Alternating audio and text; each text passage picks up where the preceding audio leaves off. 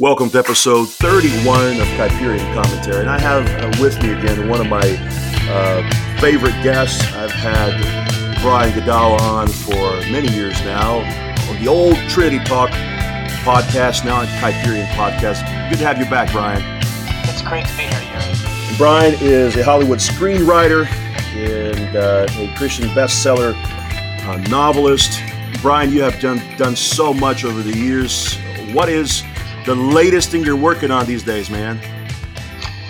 Well, you know, one of the reasons why I, I contacted you and, and, you know, we decided to have the show was um, over the last few years, I've been writing a new novel series. Um, my previous one was eight books long, and it was called Chronicles of the Nephilim. Yes. I think we may have talked about that. Absolutely, we have, yeah. Yeah, yeah. So, you know, that was kind of some cool stuff that I that I was inspired by Michael Heiser's uh, theology and stuff, and and um, that really broke the floodgates open because by the time I finished that series, I realized I wasn't done, and so I, I wrote, I, I started writing a sequel series, and the reason why was because Chronicles of the Nephilim takes us up to uh, Jesus and the ministry of Jesus and his uh, up to his ascension, and um, you know, and I kind of go into that uh, controversial area where Christ goes down into Hades and all Yes. that stuff, you know, um, and that's you know that's that's it's a the- I write theological novels. I don't know what what things really look like in the spiritual realm, you know. So I, I write imaginatively, but I try to communicate theological truth through that. And so that's you know my my prin- princi- my premise of my writing is to sort of write retell imaginatively retell Bible stories in a way that really communicates you know the theology that that I believe in and uh, exalts God. But um, so anyway, I got to the end of that, and it was like, and I realized as I was finishing up, you know, I'm not done yet Right. because there's still, you know, as I even even my book Jesus Triumphant, which was the last in that series, you know, I talk about Christ giving his his parables and stuff about the judgment that was coming, and you know, in Matthew 24, he talks about how you know because the the uh, the first generation had re- would reject Messiah, they would have the blood of all the prophets upon them. And this was something, this was a very serious claim that Jesus himself said. And um, he said that in Matthew 23, and he was explaining how, you know, because of that, you're going to be guilty of all the blood of the prophets. You think you're better than your fathers, but in fact, you are your father's children, your son, your, your vipers, right? Right. And he says, you're going to kill the Messiah, and because of that, God is going to destroy your house or you know the, the temple basically. And he says not one stone will be left upon itself right? So he and that's not the only place where he, he talked about that. In, in several of jesus's parables he talks and, and i have this in my novel you know where he talks about how you know the parable of parable of the vineyard and how they do terrible with it and then god's uh, and then the landlord sends his messengers and they kill the messengers and that's of course representative of the prophets right? And then he says and then finally the landlord sends his son. Surely they will listen to him. And they kill the son what do you think the landlord will do? He will come and destroy those people and their city, and he will give the land, the uh, the, the the vineyard to, to other tenants. You know, so this is this proclamation that Jesus is saying. You know that yeah, the, the kingdom of God's going to be taken away from you and and given into the hands of a new people, so to speak.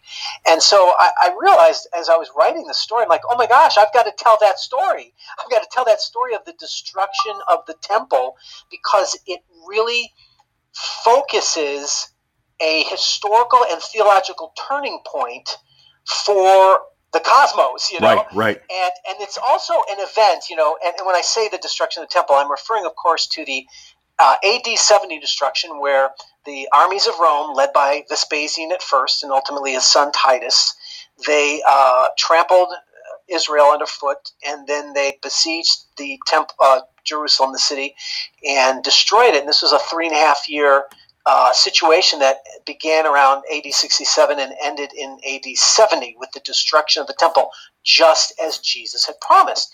So I, I realized, oh my gosh, I've got to tell that story, and I've got a particular, you know, I've got a particular uh, eschatological viewpoint that's not not a, it's not the, the most popular one out there that everyone has of the left behind and Right. you know the tribulation all that kind of stuff i see a lot of revelation was written by john applying to his time period so i realized that oh this is going to be controversial on one end but it's also going to be really cool because I'm my the basis of my series is to show the spiritual world, and I do believe that there's a monumental in, in that in the ending of the of the old covenant and the beginning of the new covenant. I I see you know, and with the ascension of the resurrection and ascension of Christ, I see a very powerful. Uh, imagery in the New Testament that Paul writes about the principalities and powers being, uh, you know, dragged through the streets by, by a triumphant Christ. In other words, what's going on here? There's this sort of, you know, supernatural notion of of of um, uh, spiritual entities that are over the nations, uh, that are powerful over the nations, and yet Christ overcomes that, you know? And that's sort of one of the dominant themes of my entire series. And I realized how that applies to the book of Revelation and how it applies to that event. And lastly, I thought this, this event of the destruction of the temple changed Christianity and Judaism forever. Mm. It changed Judaism because at that after that point, Judaism became a different religion. It mm. was transformed. Uh, the some of the survivors went to Yavne and uh, or Jamnia, I think it's it's it's also spelled, um, and were allowed by Vespasian to sort of retool their faith to be more compliant with Rome, and they also had to retool their faith to accommodate for the fact that they no longer could do their sacrifices, right? So this is where a lot of the rabbinic Judaism uh, sort of changes and becomes a different thing than the old than the um, you know the than the Torah, right? And but also it changed Christianity because up until that point, Christianity, as the Book of Acts shows us, it had trouble breaking out of the moorings that it had rooted in in the Jewish faith. Even though Christ's command was to go and disciple the nations, um, you know the the the uh, because of Jerusalem, the the heart and soul remained there, and a, a, lot of the major Christian influence was out of Jerusalem. But when that was destroyed, it forced the Christians to face that reality. We need to to this is a new covenant now. The old covenant is destroyed. With the destruction of the temple comes the destruction of the old covenant and its system. And and of course Messiah accomplished that in his death and resurrection and ascension, but because the temple was still around, it would cause a lot of confusion, and we see this in the book of Acts, right? Yeah. So I, you know, and, and I said, and look, uh, so this is dramatically affecting Christianity, and that's what made it to really break out and, and, and you know, uh, cover the world, right? After that point. And yet, there's only one historical source that we really have any substantial information on this event, and was written by a Jewish historian named Josephus and his book was called Wars of the Jews. Mm-hmm. And in it, he goes, he describes in detail this this siege of, of, of Israel and of Jerusalem and everything that occurred. And what's interesting was he was a participant in it. So we get a lot of insider information. So my desire was, put this way, uh, I wanted to show the spiritual world behind it. And I also wanted to show how the book of Revelation ties in with that.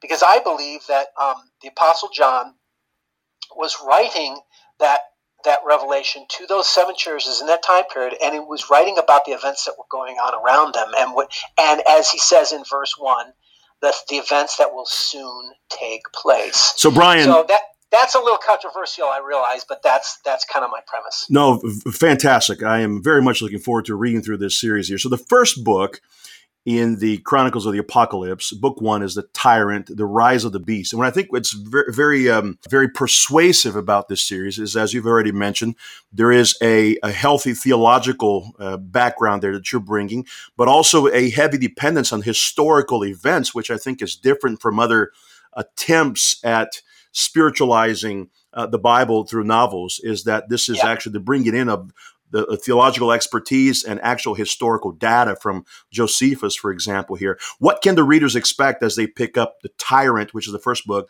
Tyrant, yeah. Rise of the Beast? Well, okay. Um, so this is another aspect of it that um, because I'm telling you this historical period, we haven't really had much on that. A lot of Christians don't know a lot of the time period after the Book of Acts, right? We read the Book of right. Acts and then it just kind of ends, and you know we don't know much more beyond that right. unless we you know we're historical nuts right yeah so i wanted to bring that to life and Tyrant Rise of the Beast is actually about the rise of Nero Caesar. Mm. And um, and I show in that book. So so if you're a Christian and you know no matter what eschatological view you have, you'll pre- you can appreciate these books because I, I am very historical about it. I I really go into uh, Nero's personality. He was like a he was a tyrant who was also an artist, which is a weird combination. But yeah. I guess in today's world of Hollywood monsters, you know, you see the monsters in Hollywood that are, you know, these these evil, you know, celebrities who just think that they're gods and they can just make these these these extreme statements and they can condemn all their viewers, right? Mm. You know, you you realize the potential of what an artist can really do if you give them control. And that's what Nero was. So I paint the picture of the first persecution of the of the Christians. You know, this is where we get our information about being thrown to the lions and that kind of stuff. So I, I describe that persecution, and I actually show how. Um, you know how I think that is the beginning of the tri- the great tribulation that Jesus prophesied, and that John in the book of Revelation, John actually says in verse seven, I think it is, 7 or 8, he says, I, John, partaker with you in the tribulation. So he's literally saying the tribulation is going on as I'm writing this, and I'm partaking in it with you. So, so what I do is I bring in this mystery. Nero finds out that there's this subversive letter uh, that's been going around. The Christians have been have sent it around, and and it it it it, it predicts a the fall of the Roman Empire and the, the assassination of Caesar, right? Mm. That's what he hears. That's the gossip, right? So he sends out a, a Roman guy who has a uh, a Jewish uh, servant and a Christian slave, and he goes to hunt down this letter, find this letter. And of course, the Christians are hiding it because you know they're obviously they know it's subversive, right? So that's the story that we get into with Tyrant, and then it moves into the second book, Remnant, and and our hero and heroines are basically the, the, the Roman, the Christian, and the Jew. So I can sort of show the story through the three different eyes, right? Mm-hmm. And as they journey to find out where is this letter, they ultimately it leads them to the island of Patmos where John is, and they discover what it's really about. And in the in the book of Remnant, in the second book, Remnant, um, and I don't want to give too much away, but you know they they they realize, oh, this isn't about the destruction of Rome. It's about the destruction of Jerusalem. Mm. And actually, while it does, you know, it does convey the belief that Nero is the beast, another controversial view, but nonetheless, uh, actually, a lot most scholars would actually say that Nero was probably the beast as a reference in there. They just interpret it differently. But right. anyway, so so once they realize that, they realize now we have to get to Jerusalem and get this letter to the Christians so that they can get out of Jerusalem. Why? Because Rome is going to come and destroy it. And the Christ and remember Jesus prophesied that so they've got to remind the Christians to get out because Rome is coming. And that becomes sort of their goal for the rest of the, the novel series. And I just released my third one, which is Resistant. And now that Christians uh, have left Jerusalem and our hero and heroine stay inside because they want to minister to the Jews. They want to sacrifice their lives and minister to the Jews during the time period where this this all this you know dramatic stuff is is coming down. They feel that calling upon them, if that makes sense. Brian, in, in this, when we're talking about the book of Revelation, and um, we we are talking about things that are happening outside of our knowledge. And these are mysterious things taking place, especially when the Apostle Paul talks about in uh, his epistles about the principalities and powers. Um, nowadays, we tend to look at the book of Revelation with this futuristic tendency here. Now, what would be for, for, for someone like you who sort of views the historical foundation of Revelation being as a first century event? Mostly. What can, for example, someone who views Revelation futuristically learn from this uh, from this novel? What can they gain as readers? Oh, excellent question. In fact, I I sincerely believe no matter what view you have, I wrote this this whole series to be entertaining and, like I said, historical. So even if you don't agree with the theology, you're going to learn a lot about history of the Christian Church.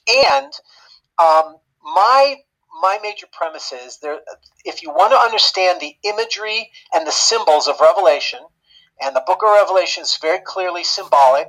The very first verse, it says that the angel signified, and in Greek that word means symbolized. Mm-hmm that he symbolized the vision to John. So it's very clearly symbolic. But if you want to understand the symbols, you've got to understand it in the context of the ancient Jews who wrote the book and who were steeped in Old Testament imagery and symbols, right? Not in terms of the modern day. And that's how you'll begin to see it through different eyes. And I I suggest that you'll reading this book, you'll get a, a fresh way of seeing you know, like I can sit here and write. I've written books on theology. The same thing. I've wrote. I've written a book called End Times Bible Prophecy. And if you want to just you know look at my theological argument, you could do that. But a lot of times people just go, "What? That's crazy. How can Revelation possibly be related to the past? It's all the future." This by reading the novel, by reading an exciting, entertaining story, you'll be able to experience it through the eyes of the ancient Jewish world.